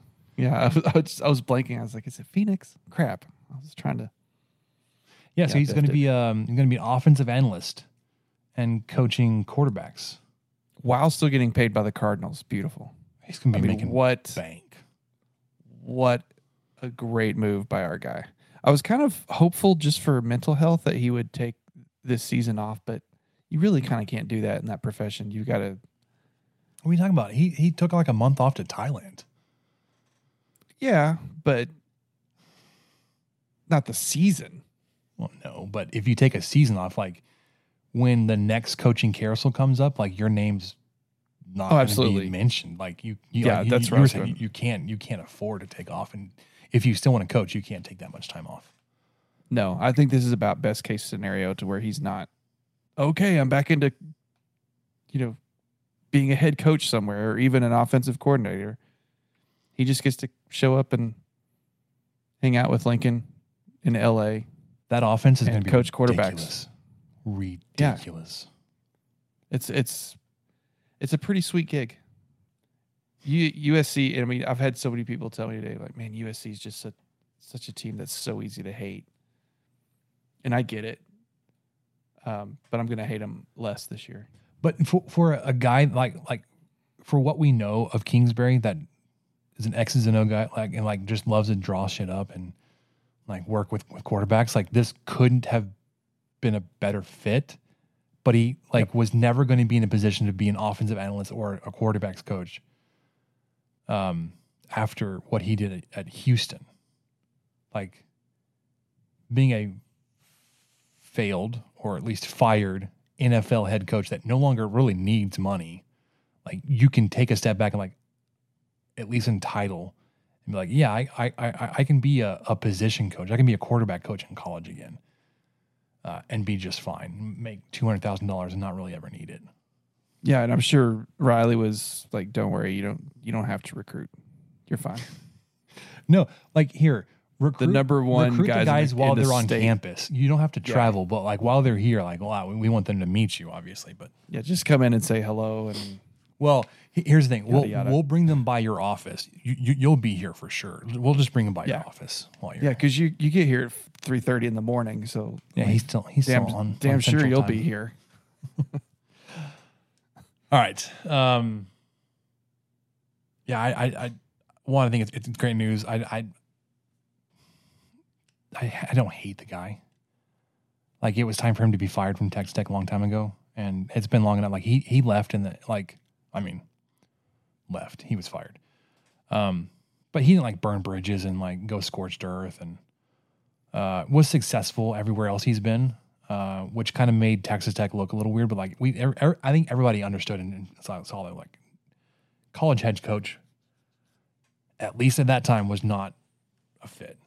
Um, but having said all that, I, I do have a little more interest in watching USC as at least their offense. Um, so Yeah, well, and I kind of had some interest last year already, just because I really enjoy Sooner Tears online they're so so good. and just uh, the the constant. Oh, we don't have Riley anymore. We're going to be so much better. Like you guys have no idea. You've never gone through this. You've you've had an entire generation of people who have never gone through a forced coaching change that wasn't thought of, you know, five plus years in advance. Or um, losing season. Or a losing season. Oh, screw them. They suck. Uh, okay, so football adjacent. Let's get to questions. And I, I say questions. Okay. I, I didn't really have anywhere else to put it, but it's a question for you, Michael. There's been some smoke and steam building for Big 12 expansion again, and it's going back towards legitimate big time options, not like, oh, we're going to add Boise State or San Diego State. Like, very recently, there's been some momentum and significant momentum of getting Colorado back to the Big 12. and possibly even Arizona with them. Thoughts? I'm in. I'm instantly in. And not that I really love Arizona or Colorado that much, but they are Power Five schools. They put money into their programs. They care about sports, even though, you know, Colorado likes to pretend they don't. Um, I, I think I think that's just the right move to continue to expand and, and make sensible decisions while doing it. You know, Colorado is not super far away from everything. And I mean, I guess I'm sure people in Florida would disagree, but or West Virginia might go, good Lord. Uh, but for us, it's like, ah, yeah, you know, most people I know drive to Colorado at some point during the year. So that's not crazy. Um, they're going to go through there on the way to Wyoming. We have a group of friends, friends in the Discord destined to go to that Wyoming game for this year's season opener. So there's going to people there's going to be people drive to Boulder or fly to Denver or whatever they got to do. Yeah, the, I I- think there I are like it. plans for like a Friday activity in Colorado before they drive up for the game Yeah. on Saturday to Wyoming. Yeah. So I It- I'm I'm all about it. I like it. I don't I have not followed Colorado sports anything. I I don't think they've been very good at anything in the last several years and I'm sure someone will correct me if I'm They- wrong and that's fine. They had a spike in football a couple years ago. They were, they, they were pretty good. Yeah, and then I think I they remember lost their correctly. coach. Yeah, be, be, because it was the it was the big time coach that went to Michigan State, uh, Yeah. Mel Tucker. I was about to say Kuiper, so you're right. Todd, Todd, Todd. Uh, so they have Mel Tucker. Yeah, so he, he was at he was at uh, Mi- he was at Colorado before he went to Michigan State, and he was he had them going pretty good. being closer to the prime show is is interesting. So the, the, the- Being tangentially involved with that is is is a is a perk. I mean, I know he won't be there forever, but that's a, a very intriguing concept. speaking of, there was a tweet I saw that was kind of entertaining. I don't know like what the timeline would look like, and even if these guys would still be coaching their spots, but they're like, think about a Deion or a prime led Colorado football team playing Gus Malzahn and the Bounce House, and just like the, the the the clash of those personalities and programs and what that might look like, and it'd be a conference like a, a meaningful conference game. Obviously, they, they they could schedule and play non-conference long before they're ever conference opponents what I find interesting, hmm. and it, it doesn't quite it doesn't work yet with the numbers that we would have if we just added these two. But towards like a like a sixteen team, four pod, four team pod system, Texas Tech, BYU, Colorado, and Arizona would be your Western pod. Sign me up, brother. Yeah, I, I'm. I would love that. of- that like those Yeah, protected in, in football, those protected scheduling alliances with those those other three programs injected in I- veins, man. I like this twofold. You, you know, for the reasons I mentioned earlier, and because it will put the Pac-12 in a bind. I don't know why. Ah, I Screw them. Just yeah, exactly. I, especially it- especially if the University of Utah gets left out, man, and they they get relegated boy, back they to the Mountain been West. they have been Please so let that happen because you know Washington, Oregon are biding their time until the, everything works out for them to to realign to the Big Ten. Great, like that's a foregone conclusion. The remnants of the Pac-12 need to be finding a spot in the in, in the Big Twelve in the Big Twelve, and it, it it's always felt like it was going to be the four corner schools. Although you weren't getting New Mexico because nobody wants New Mexico, but you were going to get Arizona, Arizona State, and Colorado, possibly Utah. Was was in that that discussion, but like if the Utah, like especially with their fans and how they've interacted since they've been in big boy football for all of two years, um, if they get relegated back to the Mountain West, man, oh, I'll drink those U tears. It'd make it all worth it. Would. So yeah, I I I think we're- we're both on the same page. Then we're we're would be big fans of of bringing in Colorado and or Arizona. Um, I would think if you did that, you'd probably want to pair out the expansion. Wait, hold on. If you added those two, once Texas and Oklahoma gone, you're you're, you're then up to 14, right? Yes. Yeah. Then I, I I would think you would want to grab two more Eastern schools, like a Louisville, Miami, or you know, something like that. Like where, where you're you're going out east, right?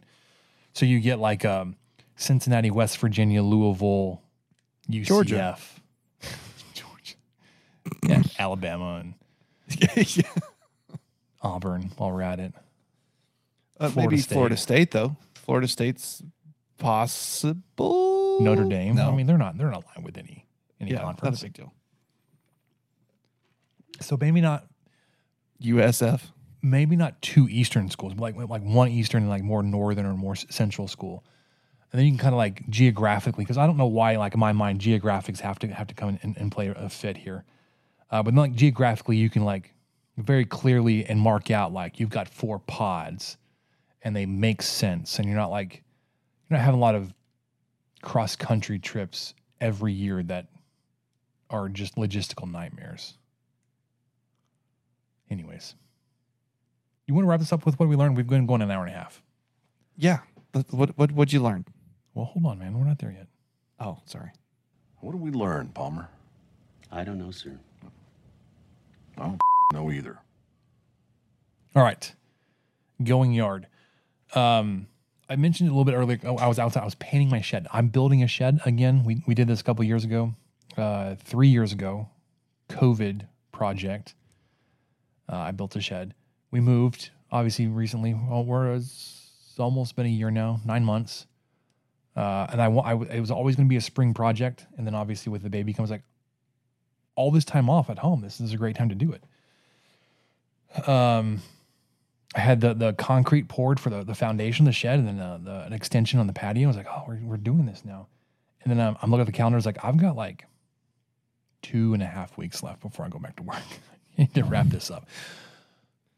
Having said all that, I put down grass seed in the fall, basically to hold my dirt in place and not like have it be just lost to the wind.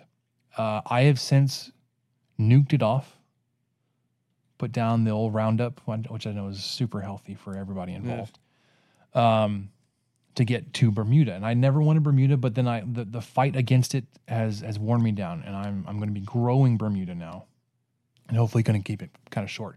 But I needed to get the uh, shed to a spot where it could withstand water, which it wasn't in a spot where it could withstand water when we got that storm on Sunday, but it has survived well enough that we should be good.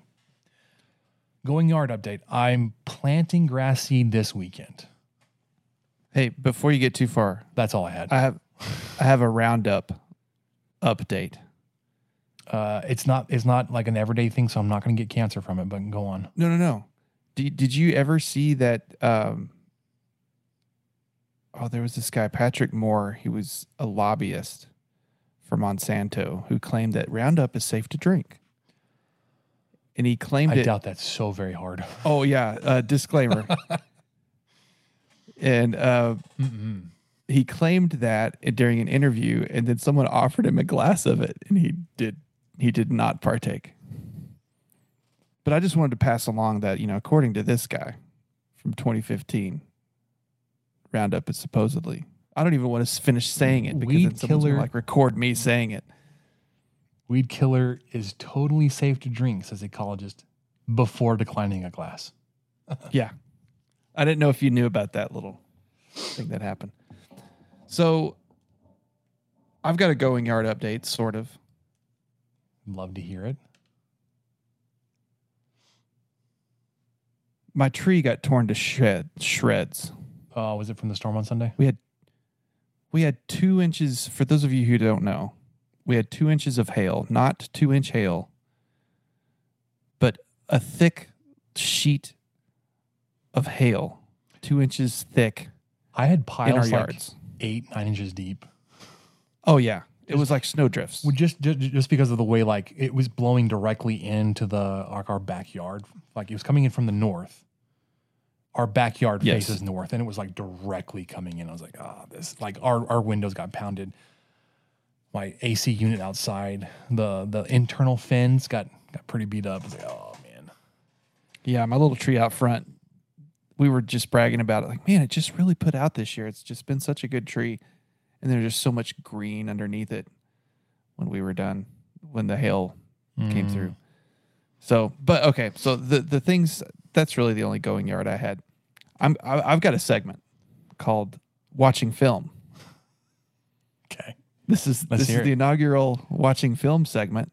Took the six year old and my lovely wife to see the Mario movie I've heard on Friday. very strongly mixed reviews on this bad boy. I liked it fine.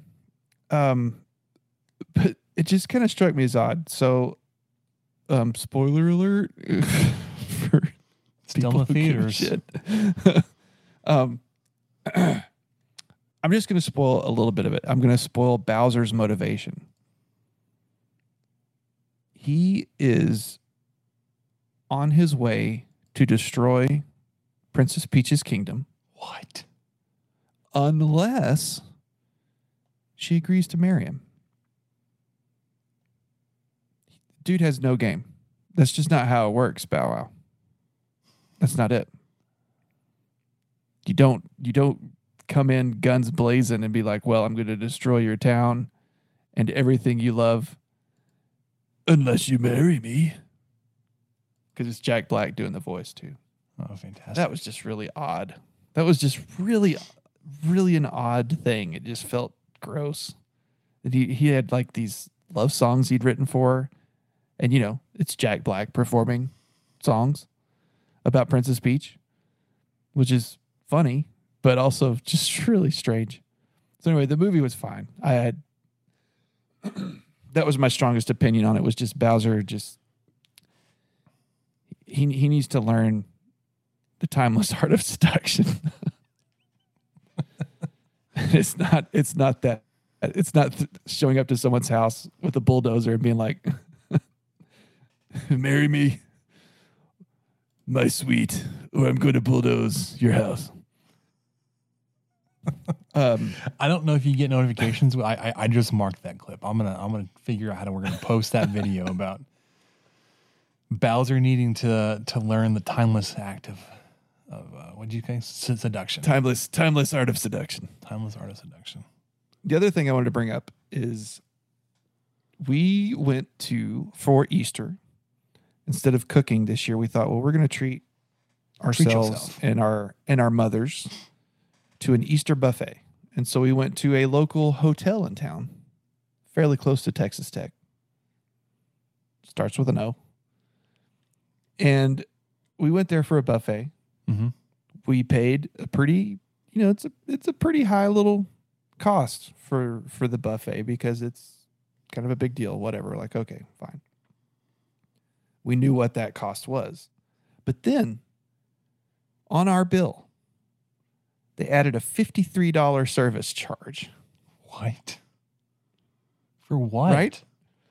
i have no clue $53 Like uh, And we're like, wait, need whoa, whoa, whoa. This bad boy to me. we we didn't sign it like and it but it wasn't the tip it was clearly not the tip because they taxed it and so i still had to tip on top of that i was like what what what Did you get any So we- clarification we- what that was? we even called him later and the person my wife spoke to said something like yeah sometimes we charge that sometimes we don't it's like okay and Then all this stuff sometimes you laid out 'cause- refund us because I'm not ever. I'm going Right, to refute well- this charge with my credit card company. they had all this stuff laid out for you know for the mother's day one they're going to do another buffet brunch type thing on mother's day and you know we all were enjoying ourselves so much and we really liked the food and the selection and you know it was it's not like the lines were long everything was accessible you just went up and got what you wanted and came sat back down it was really great nice music live music um but then yeah once you get hit pegged with a $53 service charge on top of you're already paying a lot for this because this is a special thing that you're doing. It's kind of like, yeah, I don't know. I don't think we're to do the the Mother's Day thing. I think uh, I'm to spend exactly like a third of that, and I could get a a third of what we spent. I could get like a really nice beef tenderloin at Costco and just roast that bad boy up because everybody's enjoyed it when I've done that. So, anyway, service charges. What?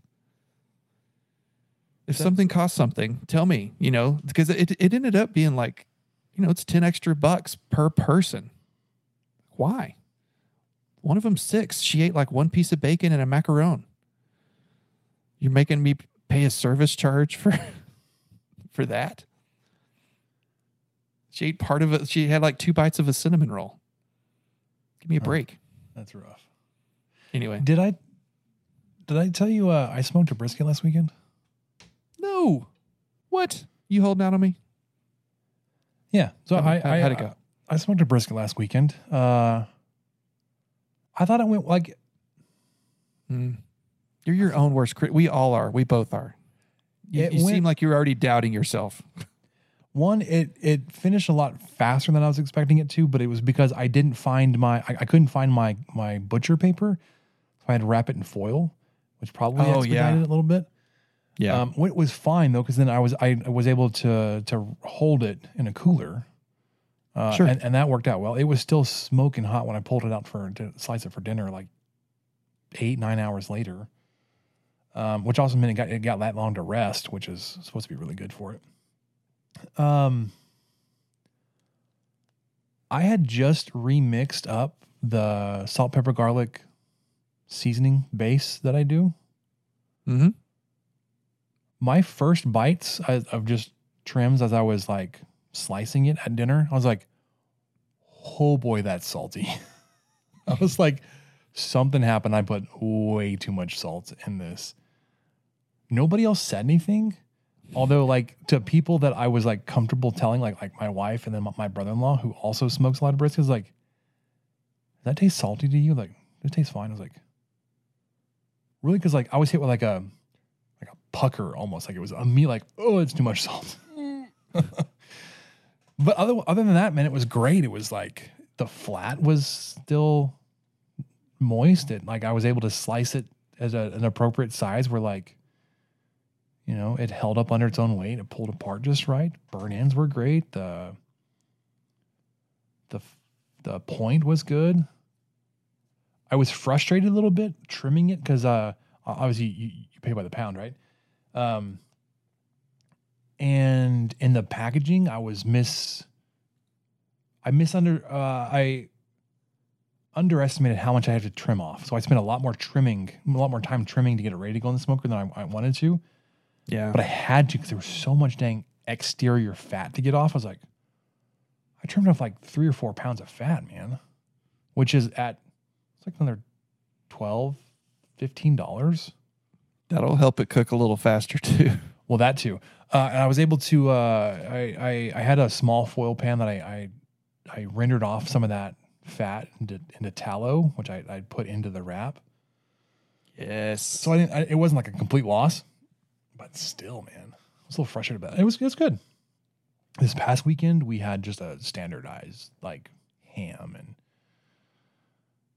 deviled eggs and stuffing and yeah, like a more of a traditional Easter dinner. I, I, I made mac and cheese. I didn't want it like we were we were assigned mac and cheese, or it was like one of the dishes that we had. Like, so somebody want to bring it? Like, yeah, sure, I'll, I'll, do mac and cheese. I didn't want to make boxed mac and cheese, so I found a recipe like this. Looks like it should be pretty good, and it was like bland. Oh Like- man. like there wasn't even like a good cheese flavor. Like it was cheesy. Grayson said it tasted like mud. Thanks, buddy. Oh, and, and that set me off. I was al- like, I was already a little frustrated because like this doesn't taste like it. It was to me, it was fine. It was just very bland. Uh, and then he said that I was already sensitive about. it. I was like, you can go hungry then. Put he's some like, hot sauce on it, kid. he's like, Dad, this tastes bad. It tastes like mud. I was like, you jerk. So I was like, I don't know, like if I didn't put enough salt in, I didn't know. I didn't know if like the uh the roux to start the cheese melting, I didn't dissolve the flour enough. Like the texture was like it wasn't gritty, but it Mm. wasn't as smooth as I wanted it to be. Anyways, I was just like, I've got it, I've got one last thing. You talking about salt made me think about this. it just needed probably some Velveeta and not like Yeah, see, shredded just, shredded cheddar. just do the box one and then like put it in a casserole pan and then dump like some I don't I don't really get the whole breadcrumb thing and No, all I- that. I've that's never been my thing. I just just I just want a big pot of mac and cheese.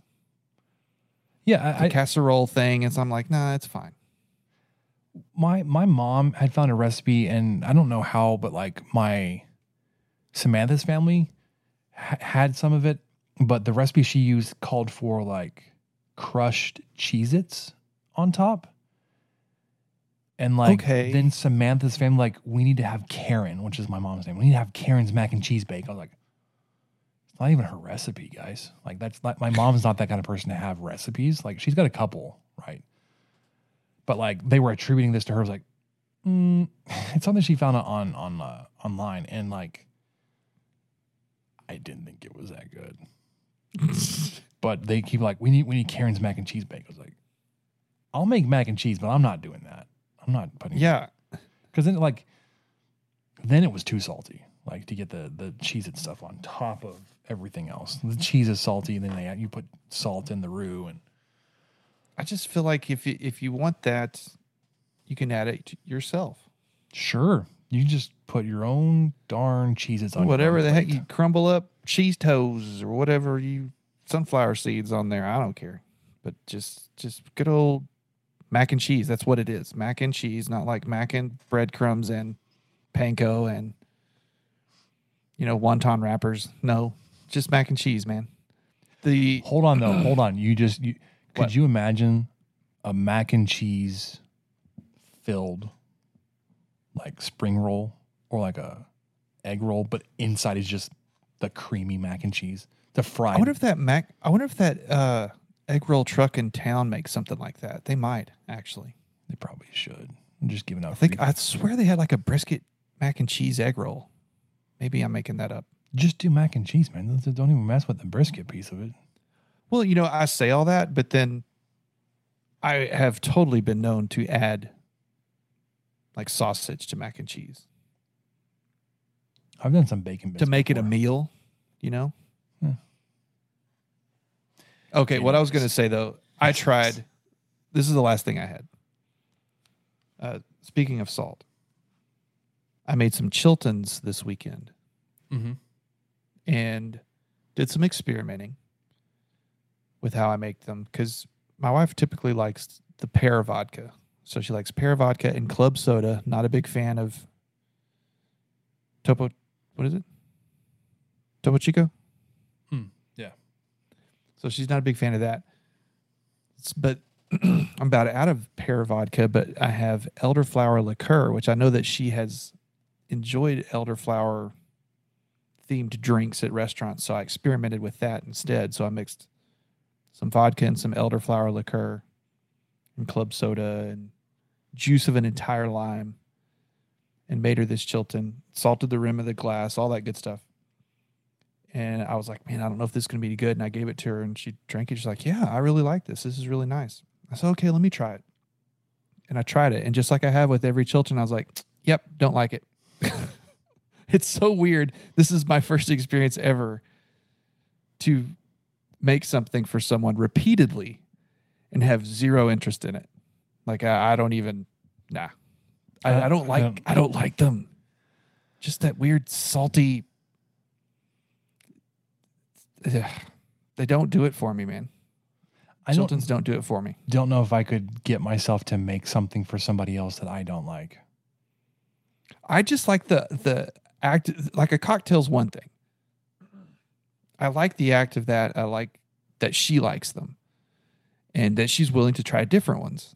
Um, but I mean, I think if it was like a a pot roast or, or you know like an eight hour endeavor, like if I or if I was making some super labor intensive like ribs, if I was making ribs or something, but I hated ribs, that would feel different. But like a Chilton, okay, it's you know five minutes, because I'm slow and I have everything all over the house instead of all in one place. It should be faster, but I I'm glad that she likes it, but it's just it took me a long time to get to this point where I'm making enough things for people to where I'm finally making a thing where it's like, oh man, I don't like these at all. Here you go. Just giving it away. Yeah, that reminded just- me, and and the, the the Karen's mac and cheese didn't, but that's whatever did. So I, I I've told this before. We rotate who decides Sunday dinner for Samantha's family. We all get together for Sunday dinner, and if it's like a birthday that week or a special occasion, like usually that person or the parents will decide. So in the rotation, it's back to us. It's our turn, and I told them a month ago what I wanted to do. You know what we're doing, Michael?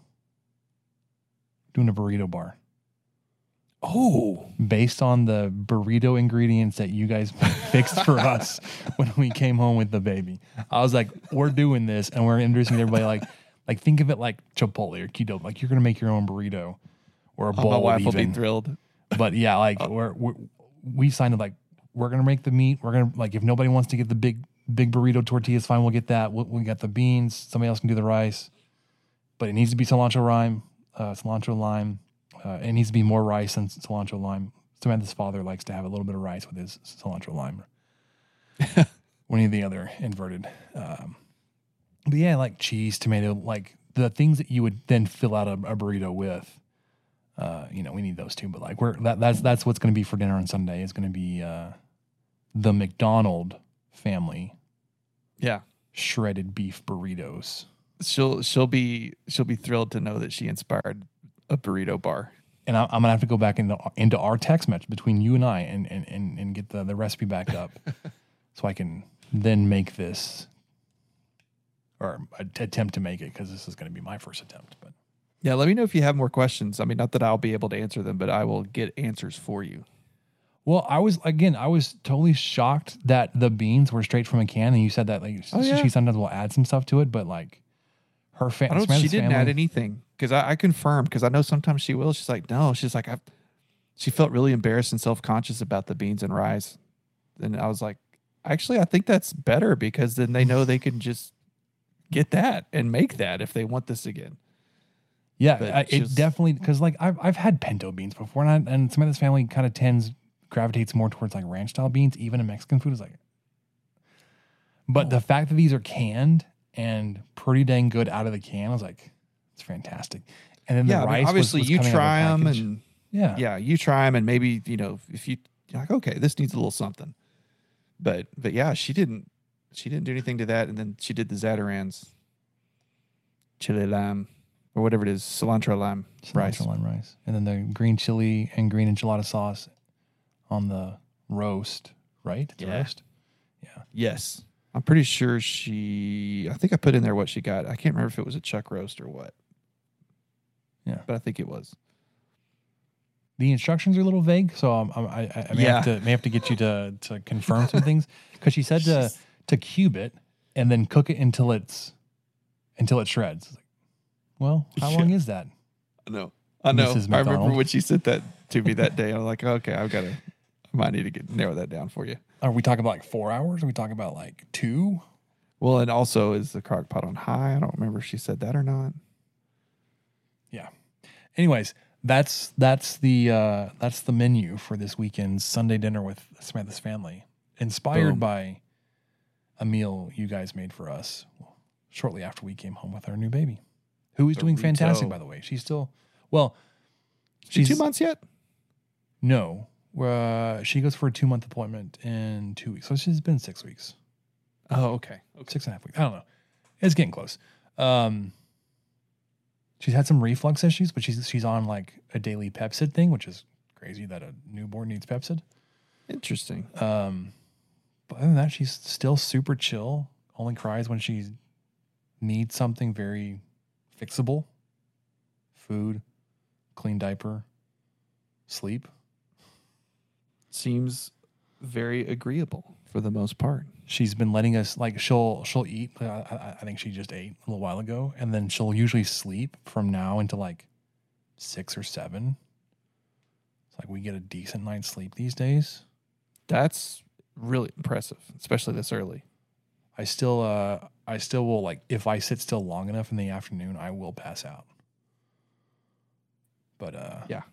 It happened on Sunday. We came home from church and Samantha's brother and her nephews were in town because they came in. We we had uh, our baby's blessing, which is like a like a, a christening almost. Like it's not a baptism, uh, but it's a special prayer for newborns in our church or you know young infants. Uh, and, and it's a big family event. We had that happen. Um, her brother came in from Dallas, so they were all here. They were about to pack up and head back home right after church. We we went home to see them, and just because it was like Samantha and her brother talking, like they were just conversing, I was just kind of sitting there and just kind of relaxed. I leaned back a little bit, put my head back on the couch, jerked, jerked awake, and like, oh my neck, oh. I was like, oh, I had been asleep for an hour. Cool. In the middle of like the living room with six kids running around and eight adults. Oh yeah. Yeah, that happened. Yeah. I was just gone for an hour in the middle of everything. You've reached that point, man. It happens, man. This this little It- girl, love her to death, but like uh, my sleep is just whacked. Even hav- having just said like I will, I, I can sleep a lot longer. There's still like times like you wake up for half a second in the middle of the night, like oh, what was that noise? Ugh. Because she's sleeping in our room with us. Anyways, that'll do it. I think. The 23 Personnel Podcast. Uh, lots of baseball ahead. Uh, hopefully, you got some ground to make up. You've got the opportunity with the schedule to play yourself into a more